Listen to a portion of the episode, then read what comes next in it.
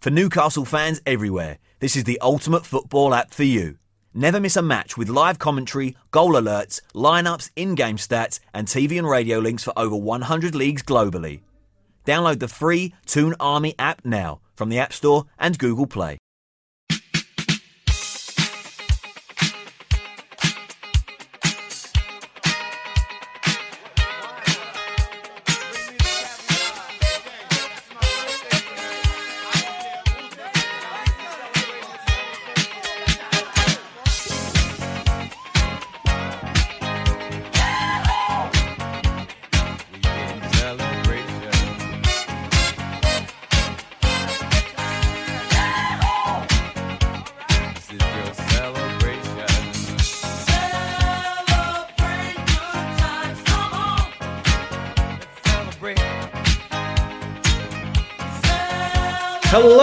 To CHN Radio. We did it!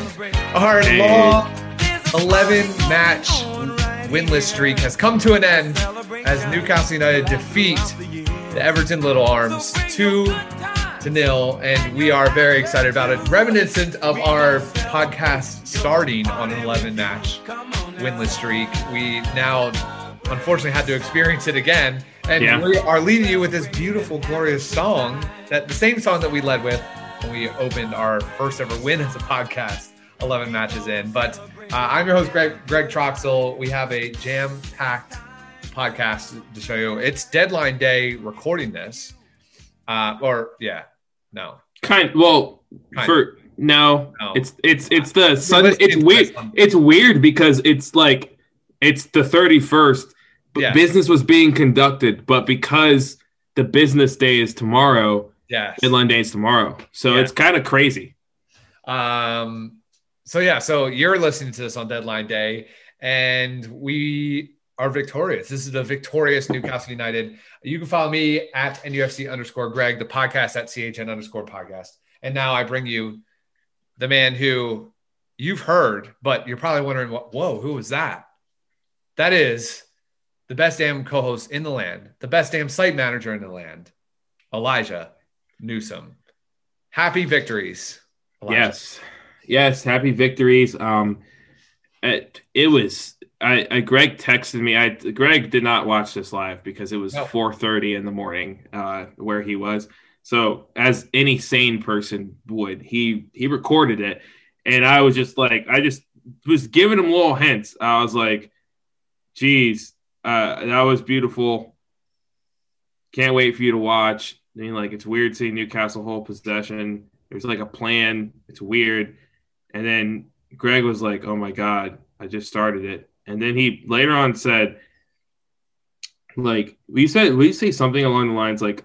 It like you you couldn't believe that this was Newcastle or something like that. Like he said, at times I had to pause the TV to make sure it was really Newcastle United, and that is how it how it felt. Like Yeah. it was weird. It was very weird because we really hadn't seen like attacking football like that in, in a while from Newcastle uh, in general. But honestly, it's it was nice and worthy of the celebration song. We only pull that one out anytime Newcastle lose ten or more matches in a, in a don't win in ten matches, and we pull out the uh, celebration song when they finally win. So Yeah. um, yeah, I'm I'm pumped to talk about it and uh, discuss it with you. And I don't know, I'm also pumped for deadline day. That's gonna be fun. Yeah, yeah, a lot a lot is happening right now as we speak. A lot is happening. So we're to start the show by just recapping a little bit about what's going on. We're still going to do our normal. If any if we sign any player, you will be getting a, an emergency podcast and um, we'll keep you updated with all of that. But Elijah, let's let's start with what's the kind of rumors going around in transfer world. Um, I've heard many things but let's uh let's see what see if we've heard the same Yeah, uh, the, I mean, first and foremost, I think it's it's almost common knowledge the, the most interesting transfer saga uh, at Newcastle that just flew under the radar. DeAndre Yedlin, who went from um, like not being able to be kind of sold last summer due to how expensive his contract is, to knowing that he was going to get sold in January, to then starting like seven out of eight matches and then being confused as to whether or not the club wanted him to the club not telling him whether or not they're going to re-sign him to him not to the club letting his visa expire then like them having to get it back in the cards to finally. It looks like he's been sold to Galatasaray. Uh, Galatasaray, oh, they actually tweeted from their account uh, early on, not earlier, I guess earlier on Sunday, as kind of the day closed, that they had entered negotiations with Newcastle um, about DeAndre Yedlin, uh, about the transfer status of DeAndre Yedlin. So honestly, by the time you listen to this, he probably already is gone to Galatasaray. So um, yeah, best of luck to him. Uh, I think, I mean, it's he's definitely a player that had some moments. I don't think anyone's upset with DeAndre Yedlin or anything like it. It's, it's just whatever. Fine. That's more space, but the outgoings are important because um, for Newcastle, as always, and for most clubs, outgoings uh, have to happen in order for people to come in. And so we've got some weird ones, some other outgoings. Matt Ritchie, still there's an AFC Bournemouth talk. I have no idea what the status of that is. It could happen, it could not happen. Uh, so that's something to just keep in the back of your head. Uh, both Longstaff's been linked with loan moves away from Newcastle. Sean, I think, even had a couple bids, uh, I think with Fiorentina that were turned down. I think Sean has reiterated the fact that he wants to stay here. Matty, uh, not really heard much about him, but Newcastle, it doesn't really matter if they loan him or not. If anything, it should if they loan him out, it should be for his own development, not to clear up any sort of squad space. Like if you loaned out Sean Longstaff, that's a free spot on the roster per se. Um, but with Matty, it's uh, it doesn't really it doesn't matter because he's not taking up a 25 man spot. But that's something to pay attention to. Watford's been sniffing around the both of them uh, because they're looking for central midfielders. Um, and I don't know why I put Bournemouth on here. Uh, Hamza Choudhury. I know that's a name we've mentioned the last three episodes. And uh, Brendan Rodgers at Leicester believes that they're going to be bringing in another player, which means that Choudhury would be free to leave. And it seems like he's high up on the list. But if not Choudhury, Oliver Ntcham, I don't know if I'm saying that right. Uh, midfielder for Celtic uh, was had a really good start to his career at Celtic, but really has like kind of fallen out of favor with the manager. Um, almost a similar, not quite an Allan Saint-Maximin situation, but pretty close, where uh, he's just not really being put in a position to succeed. And a lot of Celtic fans they rate him very highly. They think that he's really good and just being used improperly. Sounds like a, a uh, particular Paraguayan in Newcastle uh, over the past couple seasons, but I digress.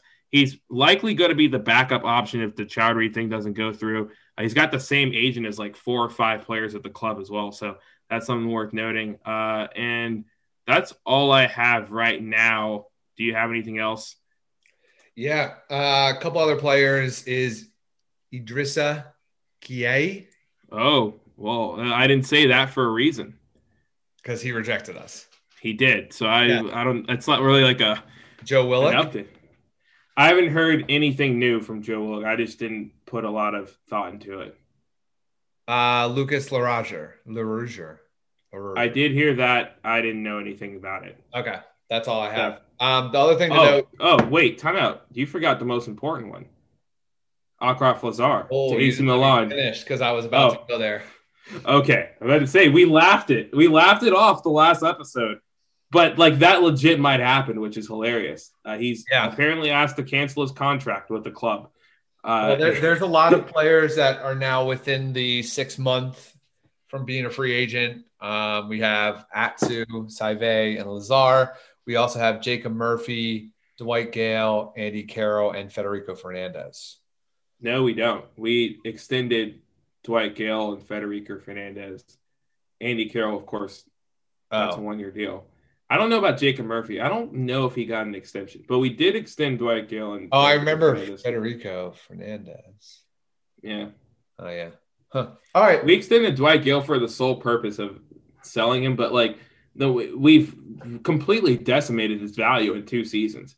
Remember two seasons ago, like people like West Brom were willing to blow like their entire transfer budget on Dwight Gayle and and Newcastle were like, no. Yeah. Well, um, let's talk about a time where Newcastle were like, yes. Oh, nice and, transition there. And they, as they beat Everton again, they make Everton stumble and make Jordan Pickford look like an absolute clown. Um, I really hope he does stay as England's number one, but only when they play the United States. Um, that would be that would be great. Uh, but after that, then yeah, like I hope most, most of our listeners don't have to suffer too long watching him be England's number one because does not make sense still to this day. Well, but let's let's dive into it. We're going to stay to more of our broad discussion format that we've been doing. And uh, wait, Greg, Greg, timeout, timeout. Are we going to do three words? Yeah, that that would be that would be good for the people. Because I feel like we haven't done three words in a while, mainly because it's been depressing. well, no, we just didn't do it the last one because we had two matches to talk yeah. about quickly. That's why. But yeah, you caught me because I was going to do it again, and that's unacceptable. So three hmm. words. Uh, got it up. Um, after every match, we ask you to write three words to describe the match, and you do that in elite levels. Mm. We had uh, Phil at Flood one two one zero say Graeme Jones effect. Alex in a field says Graeme Jones rocks. Toon Army Portland, Graeme's Mighty Mags. uh, Trevor Mooney says Brucey's still shite. Mr. Steal Your Worldwide, Deuce for Callum.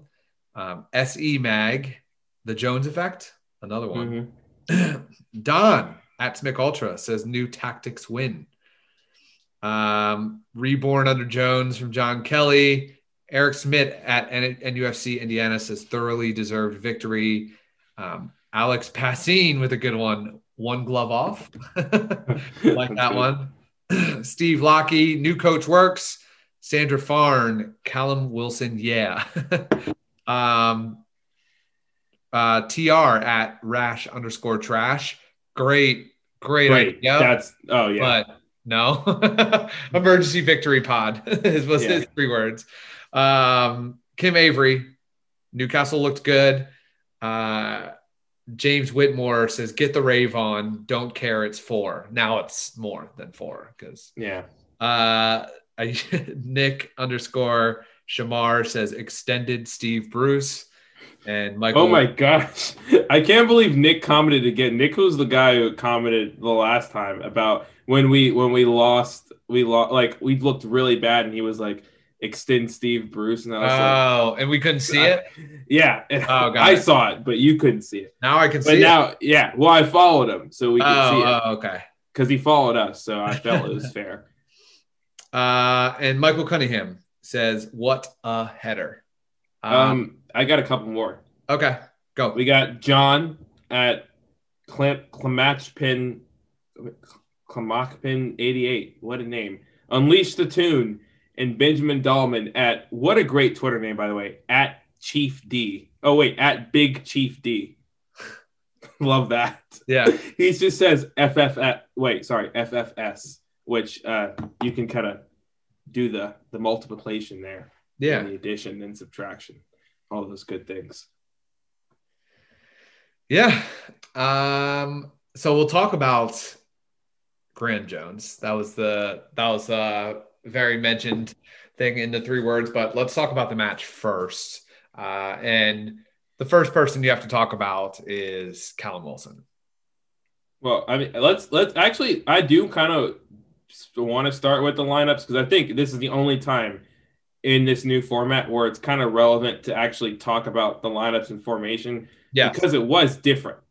Okay, yeah, yeah, let's do that then. Which which started the hashtag Graeme Jones Revolution, which is what I've come up with on Twitter. The yes. Graeme Jones Revolution. Um, so I mean, I can read the starting eleven if you want me to, if that's okay with you. I mean, I don't yeah, know how you feel it. about it. Um, so uh, of course, I think for me, uh, what was interesting was uh, in goal we went with Carl Darlow. Uh, not because I thought I just thought desperate times, you probably want to go back to Dubravka uh, because you know what you're getting with Dubravka. And there's nothing that has suggested Carl Darlow should be dropped, but there's nothing justifying that he should have like started this match per se. Like, I mean, Newcastle looked bad, but it's not like I don't know. It just it didn't make a difference who we were putting in goal at at that point. So why not throw in Dubravka? But Carl Darlow started. Uh, Jamal Lewis, Fabian Schär, Jamal Lascelles, Javi Manquillo, uh, Isaac Hayden, Jonjo Shelvey, Jeff Hendrick, Miguel Almiron, Ryan Fraser, and Callum Wilson. Um, and there were some early reports because people thought that this was going to be a back five, uh, given just the way the lineup graphic looked uh, and how we've used Isaac Hayden in the past, and the fact that you know, you know, you could potentially do like a five-four-one in this situation. Um, but there were some early reports uh, claiming that this was a four-three-three, and uh, it was very contentious. Uh, I, I read Chris Waugh's article on this he called it a 4-3-3 as an American. I called it a 4-4-2 diamond. Um, I mean, you could argue that it was a 4-3-3 with a false nine, whatever the heck you want to call it. It was four in the back formation, and it worked. That was the big thing. it worked. Yeah. That was it. That's all I had. I mean, well, I mean, I guess if you want to get into specifics about how we like drifted Callum Wilson out right, wide to the right and it pulled their center backs away from the box. Like we can go into that and but like we don't have to. I mean, I think it's it's a formation where like we talk about how awful it is to rely on Jonjo Shelvey to do a lot of defensive work. And this formation, while he Mirza would say he looked terrible, I didn't think he looked terrible. But him and Jeff Hendrick were really asked to do much less than they had to in the past. Isaac Hayden was in a role that he has been like his best role, which is being that holding midfielder that sits right in front of the defense. Uh, and like the our center backs looked comfortable, our our fullbacks looked comfortable. Uh, and then I mean, I think the only player you could say probably looked a little uncomfortable in the role was probably Ryan Fraser, um, which that's just something you're gonna have to navigate. Uh, but yeah, I, I, don't know if you have any thoughts on the formation, uh, what you saw. Kind of, you're more of a, a tactics guy than me. I would disagree, but um, I, that's the right answer. I've been saying that, like uh, when we say like when we get into discussions around like what what would be like what would be my preferred style play this is this is literally my answer so uh 442 diamond where you can overload ball side to make it a 443 a 433 um that's like what i prefer and it's kind of like uh, well it's all, it's also a bias because that's like Philadelphia Union in a nutshell. oh, I was about to say, I, th- I thought you were going to say like you're throwing it back all the way to uh U.S. United States World Cup run the way they ran um, the four four two diamond. Yeah, I mean that too, and there. I mean a lot like some of the most exciting teams we've ever seen do this. So yeah. I love that formation. I've always, I've always loved that formation. Um, but I've always said like the best formation was a five four one, um, with Rafa being the manager. But um, I would love if we can just do this all the time. It's way more exciting. Um, but the the benefit of it is we had the real benefit of the formation is Miguel Almiron played in the spot that he's best at for once for like the third time since he signed with us and then um and that and you can see those when players play in areas that they are good at, they then perf- typically perform well. Um, and we got to see that where like now you didn't have Callum Wilson fighting for service. Like players were always there and there was always, and you allowed Callum to do exactly what he does best. And he was like really freaking good in this game. So now we'll transition to him because yeah. he should have had a hat trick and he should he be should. mad that he doesn't have a hat trick. And he probably is, honestly. Like if it like oh, I totally. guarantee he's pissed. He's probably thought about that miss more than he's thought about his two makes. That's oh, hundred percent. Hundred percent. Actually, I think like the reason he was so emotional with that last goal was like he felt like he he deserved at least two goals from this match. Like I'm sure yeah. that's what he was thinking. Yeah, now he's probably pissed he didn't get three. So yeah.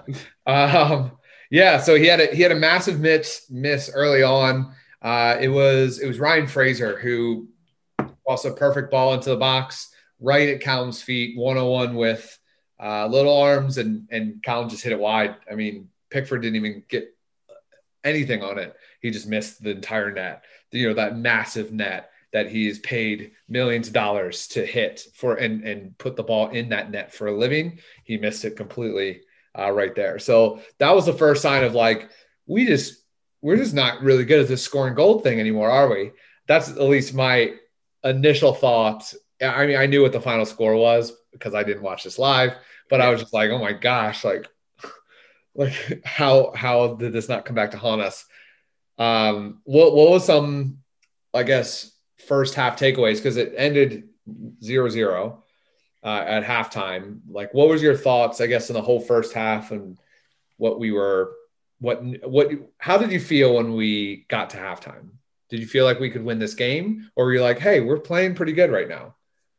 No, I, I honestly, I honestly thought this this is a game that Newcastle, like at least in that first half, they that first half should have been one nothing. Um, like Newcastle were yeah. the better team, and and I think this was like literally there's there's a lot of times, especially this season, um, where in, in early in the season where you could argue left and right. Did Newcastle actually look good? Did New like and people can debate, but I think everyone was in agreement. And I think the biggest thing I noticed, this was the first thing I texted Greg, there seemed to be a clear plan uh in attack. Like when we had the ball, there was like, all right, look up. If there's no option there, we're, we're moving it side to side. We're trying to pull people out of position. We're trying to create space. Like they were playing a little bit possession uh, based football, which is sort of kind of similar to I wouldn't say that's I wouldn't say sort of similar. I think that's part of the Graeme Jones influence is like that is something that Roberto Martinez tries to do.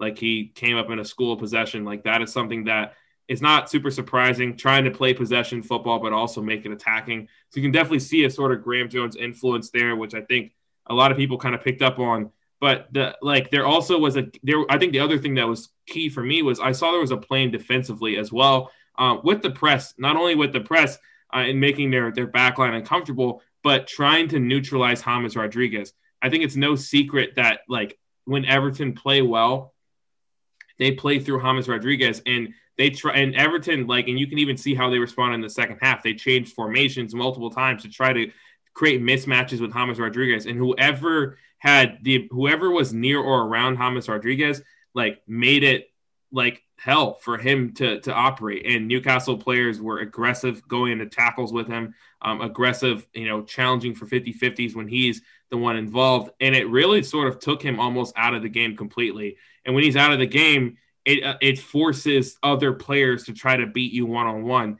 And it's like as great as Lucas Digne is, or as great as Dominic Calvert Lewin is, or Alex Iwobi, they're not James Rodriguez. And ultimately, they're just not going to be as dangerous as giving James Rodriguez free reign to kind of tear your defense up. So I, I, it was crazy to see there was a legitimate plan uh, in defense, and it really did feel like when Newcastle scored, it felt like, in this second half, but it felt like a clean sheet was deserved because like it was cohesive in defense. It was aggressive in defense. It's what Newcastle fans like to see. It's what you want the club to to kind of be playing like. And it, it was just overall nice to see. So I mean, that was kind of my key takeaway. I think you can kind of go even more and deep dive. And I would really suggest if you have the athletic to read Chris Waugh's piece on it, um, just on like how Newcastle were trying to play uh and and push pull people out of positions and things.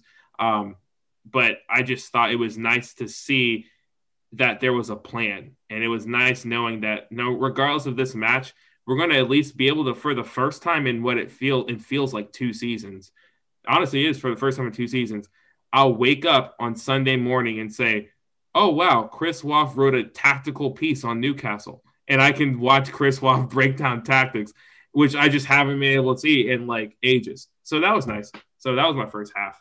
Yeah, yeah, I, another thing I want to mention is, and it, it definitely showed up on Twitter. The Twitter Warriors had a blast with this one, but they cut to a video of Graeme Jones uh, coming out of the dugout and yelling directions to players while Steve Bruce uh, was kind of in the background watching and not doing anything. And then uh, instantly among Newcastle Twitter was everyone says Graeme Jones is Mighty Mags and like Elijah said, the revolution.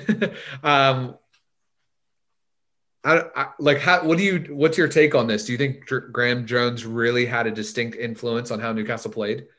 Well, I think Chris Waugh kind of really. I, and I, I'll say this: he had an influence, but and it's this is really tough for me to say because, like I I just I didn't I honestly if I did not see it written with my own eyes I would not believe it. But like Chris Waugh says, like if you he broke down exactly how much influence Graeme Jones had and said like this is how this is this is when he showed up this is what he did. He did provide some help in terms of like tactical instructions but like a chunk of this game plan does it, it, it was from Steve Bruce's brain. Like it it's it's really hard for me to say that and it's really hard for many Newcastle fans to maybe hear that or accept that but the fact of the matter is like Graeme Jones had influence and you can see where his influence was. But for now, it does seem like it was a two person effort. And I think part of it was um, maybe like there were things that Steve Bruce wanted to do and ideas of how he wanted to play. But maybe Graeme Jones was kind of helping him figure out how to put that pen to paper, especially when we know Steve Bruce is maybe not the best at uh, the actual tactical instruction part of being a manager. Yeah, yeah. Um, well, yeah. Let's let's go to the second half then, and well, the first part um, that we got to talk about is the first goal. Shelvey with this corner from the right to the back of the box, headed across goal Oh, great header. Newcastle United have scored. It's Callum Wilson with the header. Fantastic goal after 73 minutes. It's Everton nil, Newcastle United one. And and it was lovely. A set piece. We scored on a set piece. A corner swung in. Actually, I don't remember who. Oh, was it Shelvey? Yeah, yeah. Shelvey. It's, Shelvey it's unfortunate. That's gonna it's gonna it's an assist. yeah. Shelvey swung in a corner and it was on the front post, uh, pretty far back in the penalty box. Cal Wilson rose. Great still shot pictures of this, by the way. He got ups and pushed the ball to the bottom of the back post. I mean, obviously, like there's very few keepers in the world that are going to save that, but definitely not short Jordan Pickford. yeah. Um, so, and it, it, was a beautiful goal. Uh, that was essentially all the confidence we needed. It, I mean, absolutely brilliant goal by Callum. Uh, what, what's your thoughts on, on this whole setup? Oh, well, one, the set piece goal for the first time in, in like forever, it felt like a set piece goal was coming. I mean, in the first half, there was a, a massive save, similar situation, Callum Wilson free in the box, but – all of Newcastle's set piece routines, ex- outside of maybe a, a couple shots from a, a, Jonjo or someone, they all felt dangerous. Like they they'd been working on set pieces in the training ground, which again is something that I wouldn't say teams that are not good at creating do, but like teams that are not good at creating uh, chances on their own, like they will. Like Rafa was really good at this, where he knew that if Newcastle had a set piece, like you need to take advantage of this. So like the set piece routines were going to be great for Newcastle. And actually, like, and that's what was a little shocking when see when Newcastle were not doing well in set pieces because last season, if of course we all know we had a ton of defenders score, mainly because we were scoring a lot, we, a fair amount of set piece goals. So it was nice to see that element of the, of the game return. And so a set piece goal was coming. It was, it was well worked. I mean, there's really not much to say. Uh, this one really wasn't a Pickford mistake. It was just like, you know, maybe maybe he, he cheated a little too far near post, which I think you could see the way he set up was he was cheating near post hard. So if he did it, like he he probably makes he gets close to making the save if right before he uh right before Shelvey swings the ball in, he cheats back towards the middle of the goal. But he was already cheating so far near post that like there was just no way that he was gonna he was gonna get back over to any ball that was gonna be far post. Like there's yeah, no and, yeah, and you just don't assume that the ch- the that's a risk you can take as a keeper because you don't assume that anybody in Newcastle has the quality to do that. Uh, but uh, it happened. Yeah, it happened. It did and that was and that was kind of halfway through the second half. So that's 30 73rd minute goal uh, that we went at one nothing. And then you think, it, I mean, you'd be crazy not to think that Steve Bruce's Mags bunker immediately and let Everton yeah. play right back into the game, but they didn't. They stayed on it. They kept pushing, and that second goal came, y'all. It happened. Um, so it was it was in the third minute of added time uh, to put it away. So even, even, yeah, like even during added time, injury time, we were pushing. Um, this was a counterattack, but we weren't bunkering at all. Which, which by the way, worth noting, this is something that uh, like this happened to Newcastle. The five two Leeds match literally happened because even in added time, Leeds were like, we're going to continue to score goals. Like we're going to be on the front foot. And that's the kind of mentality that you want from every team. And like we've, it happens against us, Arsenal, Man City. You can name teams that have done this to us. Good attacking teams do this, where it doesn't matter if it's the 93rd minute or the first minute, we're looking to score a goal. Mm-hmm. No yeah. sportsmanship. Who cares about that? Yeah. Doucouré gets over, sticks a low ball back in, stabbed away. Jamal Lewis and Allan Saint-Maximin chasing, and Saint-Maximin's kept it in and knocked it forwards for Lewis to run onto. A man free in the middle. Jamal Lewis plays it across. He's played him in. It's Callum Wilson. They can seal it here. Wilson, yes! Yes! It's going to be a victory for the first time in 12 games, a first win in seven weeks, a first win since the 12th of December, and Callum Wilson has got a second goal, a breakaway goal finished by Newcastle centre forward.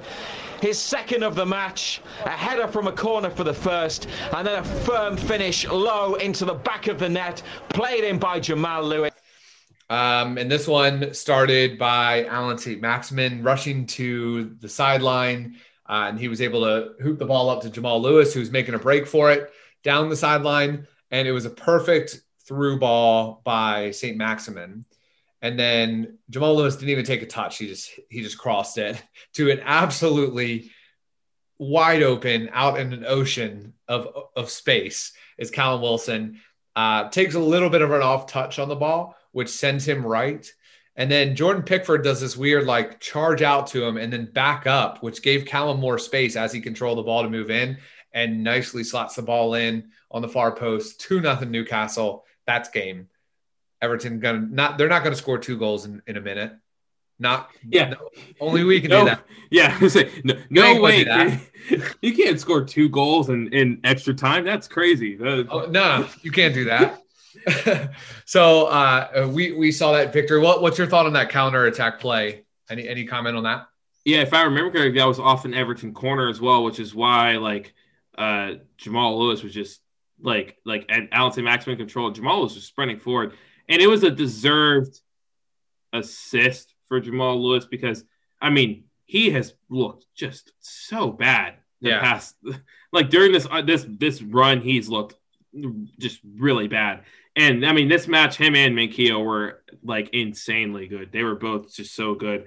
Uh, Manquillo was like first in so many different categories, like this bald carried. All like there's this crazy tweet with all the stats he was first in. But Jamal Lewis, it, it was a deserved assist, and um, it was nice to see Allan Saint-Maximin, and it was also nice to kind of, excuse me, uh, be up one nothing, and then, or not be up one nothing, but like kind of be in a position where you knew I don't even know if we were up when we brought in Allan Saint-Maximin, but it felt like Newcastle were on the front foot, and you like have that killer to bring off the bench where it's like something's going to happen. Like, and it was nice having Allan Saint-Maximin in for that last twenty or so minutes, where it's like even if even with this one nothing lead, I feel like we can score more. It's not like we've subbed on, you know, I don't know, like, uh, geez, uh, let's go Jake, not Jacob Murphy because he's an attacking player, but normally Newcastle in this situation would look to sub on some left back or something like we'd sub on Paul Dummett or like sub on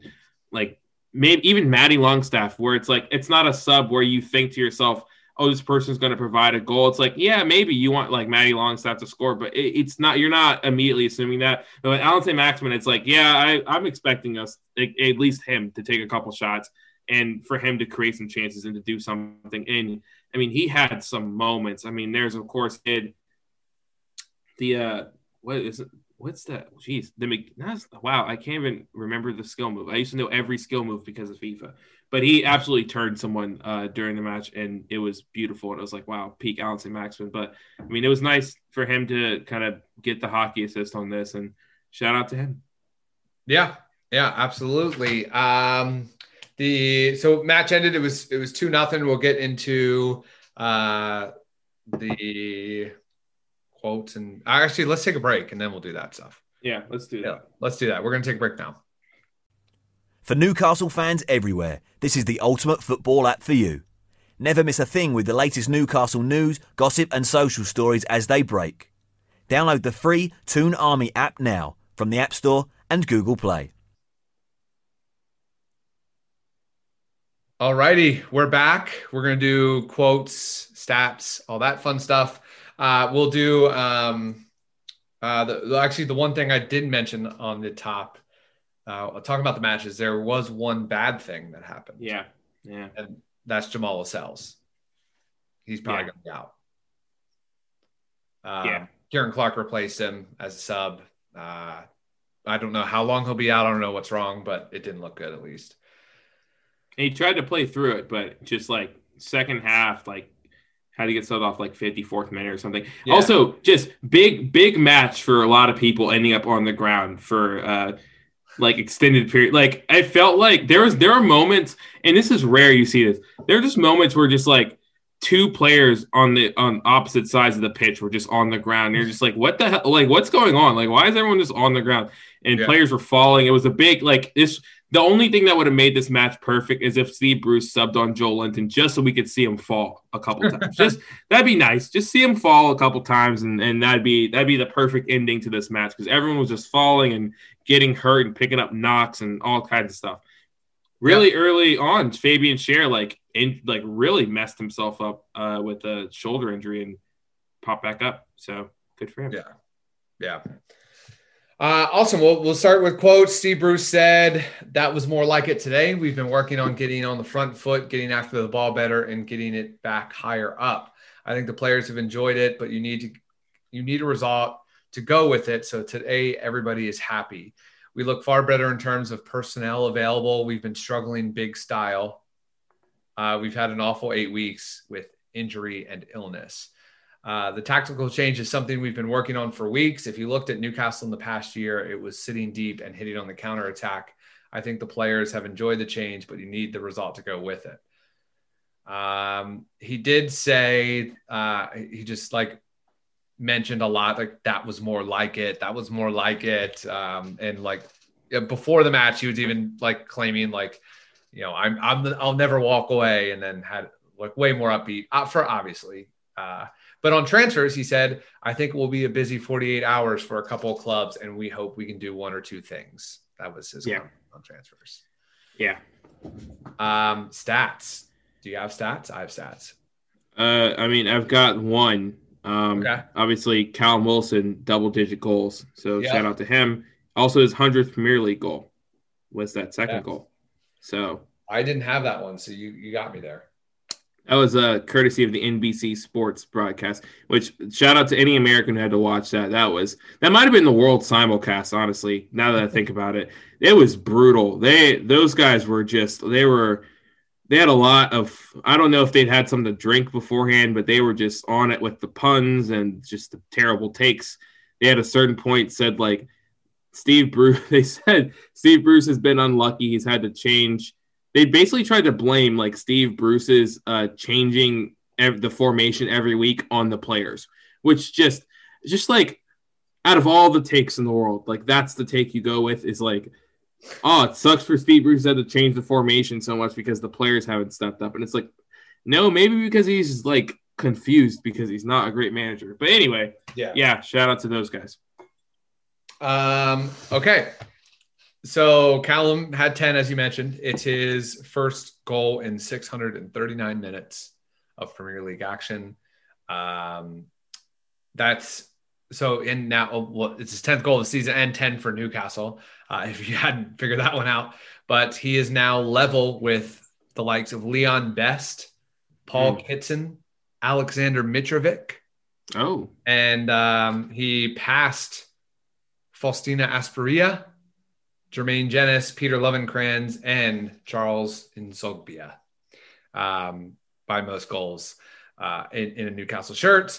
That was their first Premier League away goal in 458 minutes. Um, that is not a record, by the way, for Newcastle. Um, and then uh, this was uh, our 121st away win out of our 490th fixture um, in the Premier League. We have six of those 121 wins have come against Everton. Only Aston Villa, West Ham, and Spurs have we won more away. here's another one for you, Greg, Yeah, that I just I just realized as you were saying this. Yeah. Callum Wilson still has not scored in the first half for Newcastle. Yeah. Yep. Which is just insane. Yep. Also, Uh, this one's courtesy of the Athletic. I think he's responsible. I think he scored 41% of our goals, responsible for 62% or something like that, because he's got, I think, four assists as well. Yeah. So uh, Newcastle would be relegated without Callum Wilson, but like that's just not a hot take. Like that's very we like we knew this. that's Yeah. why you sign strikers. Like, you know, you don't want to be too reliant, but like if you're especially if you're a mid-table side, like you usually your goal and assist output is very heavily focused on one player, usually a striker or like a cam or winger or something like that. Like I'm sure you could arguably say the same for a lot of other like Patrick Bamford for Leeds or something like that. Like I don't know. Yeah. Uh, and then it was our first double of the season. Um, that that's pretty cool. Also, we've we've won three away matches this season against Palace and West Ham were the other twos. Two. Uh, in each of, of the three away wins, it was halftime 0-0, and we won the match 2-0 in all three. That's interesting. So yeah, a little, little fun little connection there on expected goals. Um, Newcastle won that as well. It was 2.09 for Newcastle to 0.97 for Everton. So they were thinking expected goal saying like two to one win for Newcastle is what they were thinking there. Um, Elijah, who led in expected goals for Newcastle? Callum Wilson, but I honestly thought like maybe it'd be like 2.4 because like I don't know. I feel like that that miss was was an The header, expected the header isn't going to be a lot of expected goal though. off the set piece. Yeah, that's not. Because Okay. where he is, you wouldn't expect many people to score from. Okay, okay, that makes sense. I, I was wondering like like where it, like why there wasn't why it wasn't higher. That so that makes sense. I didn't think about that at all. Um, and then so yeah, he had 1.7 expected goals to give you an idea when he Yeah. should have had a hat trick, um, but wouldn't have expected to have one. Um, and then expected assists. Who is that? This is the best XA number Newcastle has had this season, by the way. Jamal Lewis. No, he was third. Was it Jonjo? No, Jonjo was fifth. Was it Miguel? It was 0.69 Did he assists. did he play the he didn't even play the through ball. Wait, did he play the through ball for the Callum miss? No, It- he, He just had a lot of- Ryan Fraser, who then played it to Callum. So Ryan Fraser was second in expected assists, and I'm assuming that was because of that cross. And I'm sure Miguel got expected. Oh, play you know what it was, dude? Because Miguel also had he had the like all the chances from open play before that were all Miguel Yeah. Almiron. Miguel Like because I'm thinking about Damn. the yeah, like the Jonjo miss. That was like it was it was I don't know I don't know if it was going wide, but it was it was a shot, and that was like a that was it was just a shot on. Uh, I guess it was graded as on target as well. So like it's very yeah, it's interesting. I mean, he was a beast. Like like he was a beast. Like that. Yep. That's not even. It's not up for debate or anything. It was just like Callum scores two goals, but a lot of people are walking away being like, "Damn, Miggy was good." But also, it's really tough because Callum was also really good. Like I don't know if there's like a best or worst player for this one. Just a lot of feels like players felt comfortable where they were playing. If that makes sense. Makes I also sense. Play him in the right curious to see- Curious where Hamza Choudhury fits into this as well. Because if Yeah. it's a 4 4 2 diamond, like it's going to be hard to beat out Isaac Hayden for that spot because he was a rock. He was a beast as well. Uh, just a lot of takeaways, a lot of 50 50s he won, a lot of interceptions, uh, you know, for one match, a few tackles. Like he had a solid match as a destroyer, and that's that's what you like to see. For stats, we had 66% of the chances. Uh, we had 13 shots to their 11. Both teams had three on target. Um, passes completed within 20 yards of goal. We had five, they had nine. Here's an interesting stat PPDA, which we talk about is passes allowed per defensive action in the opposite opposition half. New, uh, Newcastle had their highest of the season, which is shocking. Uh, Yes. 28.18 PPDA. Terrible Oh, number. that is not good. Um, and but clearly didn't matter. Um, so we we allowed Everton to pass the ball 28 times before we did anything to stop them in our own half, uh, on average in that match. But they didn't have they didn't have to do that many times. But expected points 2.19 to us, 0.6 to them. We got the win. All is well. Uh, 538. They gave us a little bump as well. We had a 43% chance of getting relegated before this match. Uh, the win bumped us to a 23% chance to get relegated, uh, which is way better. Uh, they're expecting us to finish on 38 points, which they think would leave us six points clear from relegation. Still finishing in 17th, um, and we'd be four points behind Burnley. Um, it's interesting because, like, uh, the just I mean, I think what are Fulham on right now? I think they're on 14 points right now. I think 14, yeah. Like the, so the gap is they're saying that they're saying that Fulham will do one point better than us the rest of the season, which is insane because like I don't know. I mean, there's I don't know. I mean, I also like it's only been one game, but yeah, Fulham have to put away the chance. Like they're creating chances, but they've got to put them away if they like if they have any chance. And I think they do have a chance of of doing somewhat well and making and, and closing the gap. But geez, they've they are just not great at converting chances. It kind of reminds me of Newcastle first season. Rafa came well, back in the Prem where they were creating chances, but like there was no one who could score. yeah, um, and then Premier League table notes. It was a 2-0 victory from Chelsea over Burnley, put us into 15th, but then Brighton beat Spurs, which put them one point from us. Um, that's just table watching on that. Uh, I did this and last. You know, it's crazy. Uh, real quick about the Burnley one. Newcastle and Burnley are now equal on goal differential, but Newcastle have more goals for than Burnley. There we go. So that's why we're ahead of them. Yeah, it's really weird. They also have a game. They also have a game in hand, but that's not important.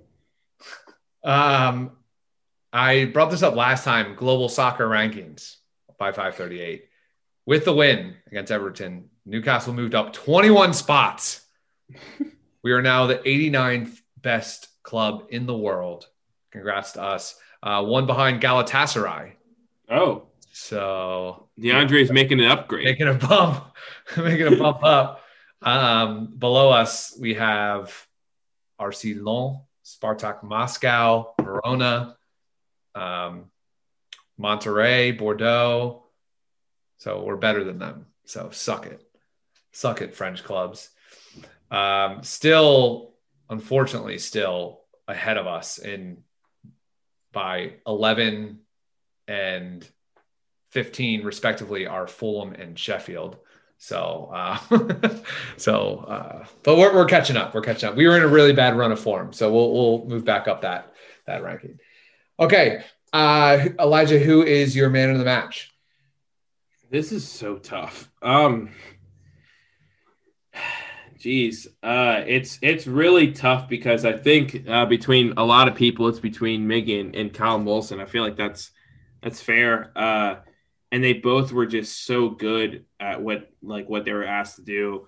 Um, I mean, I think I'll I think I'm to go with Callum here because he, as a striker, he was asked to do something that a lot of strikers are maybe not comfortable doing. Like a lot of strikers definitely want to stay central, but Callum was very comfortable going out wide, uh, stretching the, their back line. Uh, also, was just solid as a playmaker as well, which I think kind of flew a bit under the radar probably another player that you could argue maybe deserved an assist or so uh, because I mean he was he was good with the ball at his feet uh, and and made some nifty little little skill moves and nifty passes uh, to play some guys in. So I, I, think I'll give it to him on that regard.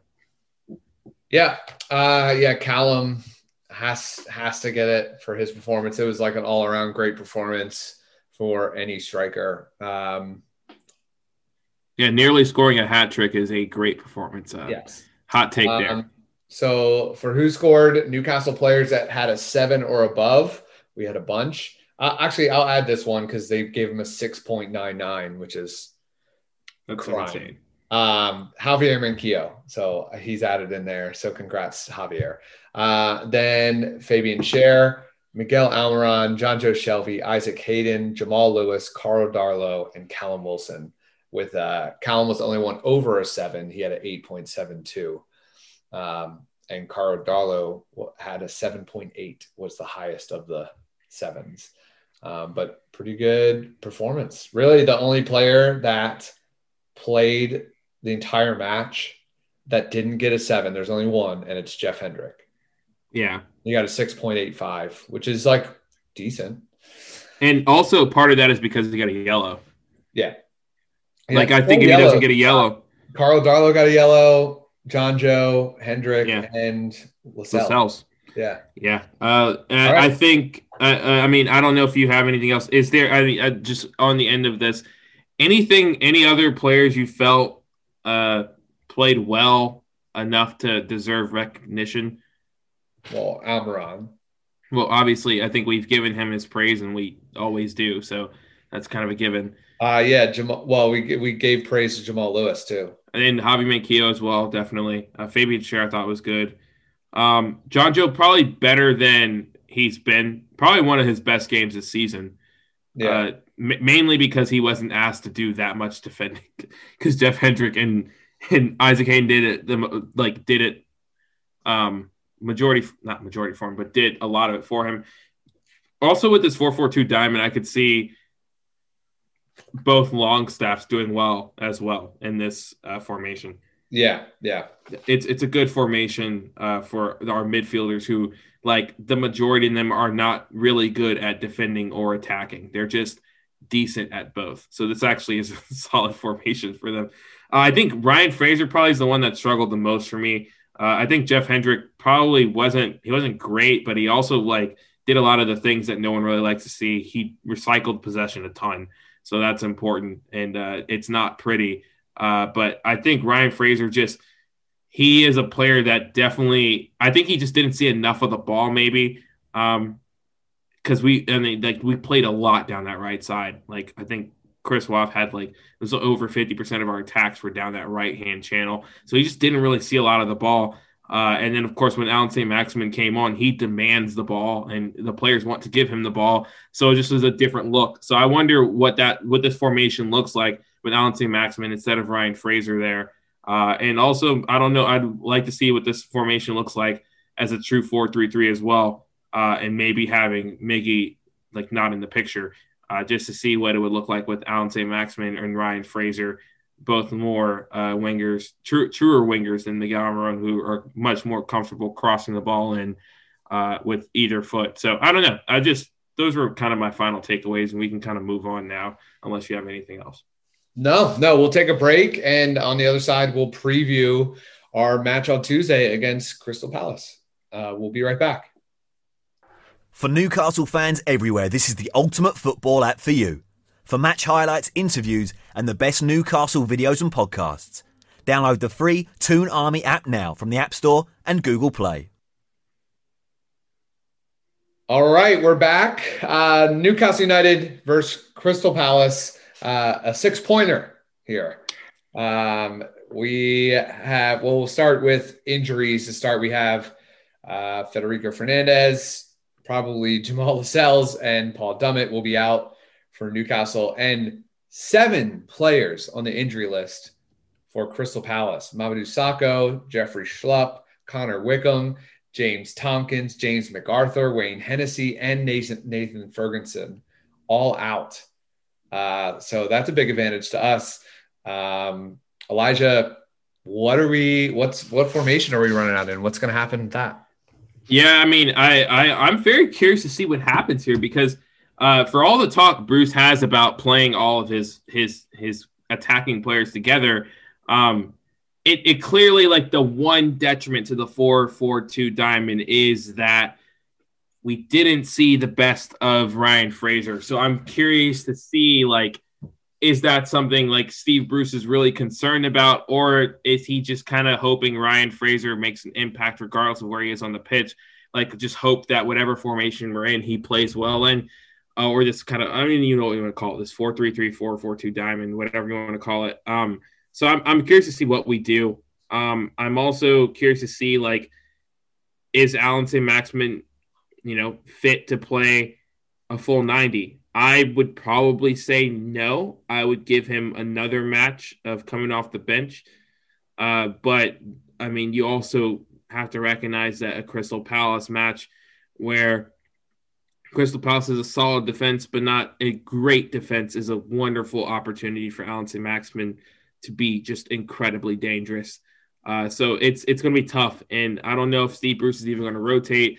So I'll, I'll say we stick with a 4-4-2 diamond for now, and kind of almost check out a near identical lineup. I can maybe see the midfield shifting around a little bit, maybe like Sean Longstaff coming in for Jeff Hendrick or something, uh, just as purely rotational stuff. I don't know. Um, but yeah, I, I would stick with the similar formation, run similar tactics, uh, and kind of also chuck on Allan Saint-Maximin in the final 20 minutes and see if we can sc- create another chance from that as well. Yeah. Uh, so what does Newcastle have to do to win? You got to carry out that same game plan. I think the the big thing is with Crystal Palace, they really only have two players that I would consider even dangerous that are actually even going to be available. Um, because I think you said this, uh, McArthur's done, but uh, yeah, like Eze and of course, uh, Jesus Christ, Wilfried Zaha. Zaha. And last time we played Crystal Palace, Zaha didn't play, and Eze was a, a bit of a handful. Uh, so that's just you have to find ways to neutralize them. If they can take at least one of them out of the uh, out of the match, um, like they did with Thomas Rodriguez, uh, which kind of was a similar situation. Both Gylfi Sigurdsson and James Rodriguez are insanely important, but they also are more dangerous when you have to respect both of them. So when you can completely kind of neutralize one of them and force the other one to do work, uh, it, it, makes it a little bit tougher for that other person. And you, the manager has to figure out, well, how do we put our players in the best position, blah, blah, blah, et cetera, et cetera. The benefit for Newcastle is that one, the expectations are so low that no one even knows which player from Newcastle to try to neutralize.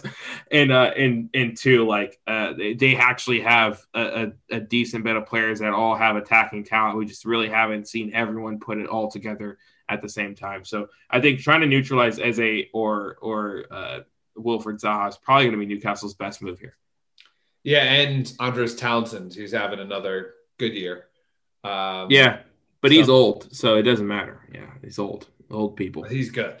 Yeah, he's he's fine. It's super helpful that I think McArthur being out is is is big. Like, yeah, I was actually huge. so I'm circling this match as when we were going into our like I don't know, probably like eight losses in. Oh yeah, no, yeah. I was circling this match as like this is probably the one that we get it that we we change things. Um, so I was I was going into this game thinking we would win it, uh, but and now now seeing like there's still Crystal Palace still plagued with injuries. Like McArthur is out. Like there's a lot of good players out. It's not like just backups. It's people that they would no. be playing.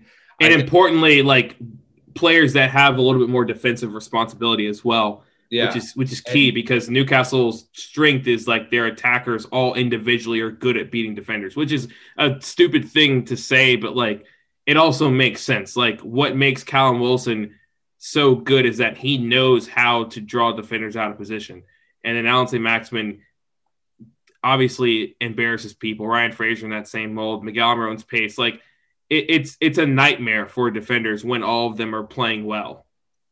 Yep, and then, um, yeah, I also think uh, so. Newcastle have only lost one of their last six home matches to Palace. That's another yeah. thing to note.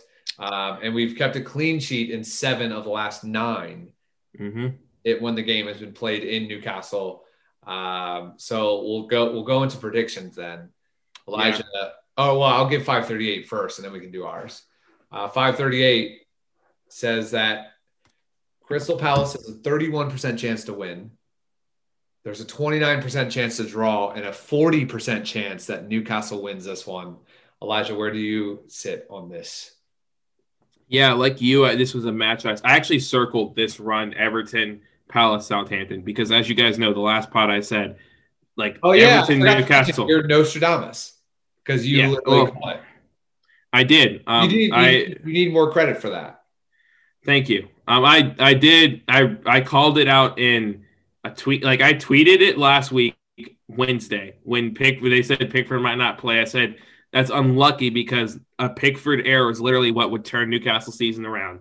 And then I wrote it in my preview that like Newcastle, like this is just the team that for some reason has trouble against Newcastle, and of course said it on the pod. Yeah. Um, but I I actually thought that it would be a draw with Everton, and I saw that like Palace and Southampton were opportunities to pick up points. Um, and Southampton, I feel like maybe less so, but uh, it's it's interesting because Palace have looked okay, but not great. Uh, and of course, they played a Wolves side that is also just not great. Well, not doing too hot at the moment. Definitely not the Wolves of past. But if you look at it before, they um before before going into this this match, I mean, neither team's on a good run of form. Palace lost to West Ham, lost to City, uh, drew with Arsenal, lost to Wolves, and of course they beat Wolves this past week. Um, and so, and there's a potential that Patrick Van Aanholt could go to Arsenal as well, and he's one of their their best players in, in defense as well. So it, it'll be interesting to see what happens. I ultimately think that we could repeat and do another double and maybe win two nothing. Um, I don't know. That's just a gut feeling I'm getting right now. Yeah, I was going to mention it would be Newcastle's second straight double, getting the double against Palace and Everton, and I am also picking a victory. I I I makes me nervous.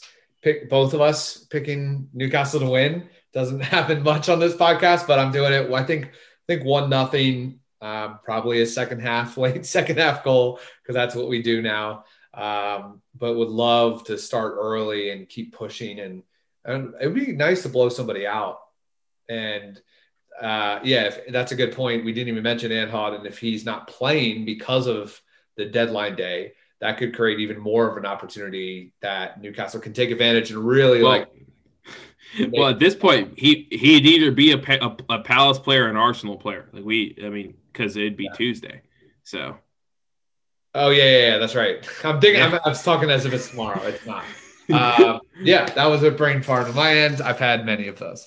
Okay. Uh, any any last thoughts before you close this show out? no, All right. Well, we will be giving you emergency pods, so stay tuned on that. Um, if there is any announcements to be made uh, on new player arrivals, you will get a show uh, late Monday night, early Tuesday morning, and um, I, all I gotta say is like, let's keep winning. Let's get three points on Tuesday, and we'll see you soon. And away the lads. I might as well have been in jail. I'd walk the streets all day. I'll need for a bottle of your own brown ale. I'm coming home, Newcastle. If you never win the cup again, The dark at St James's Park if the Gallowgate end in the rain. I'm coming home.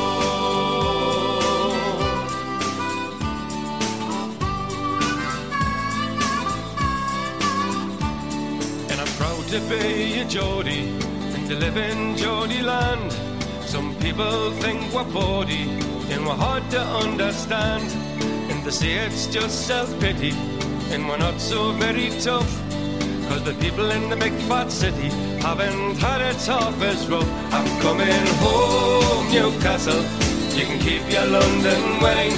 I'd walk the streets all day. I'll meet for a bottle of the River Tyne. I'm coming home, Newcastle. I wish I'd never been away. I'd kiss the ground for the welcome sound and me mother saying, how are? I'm coming home.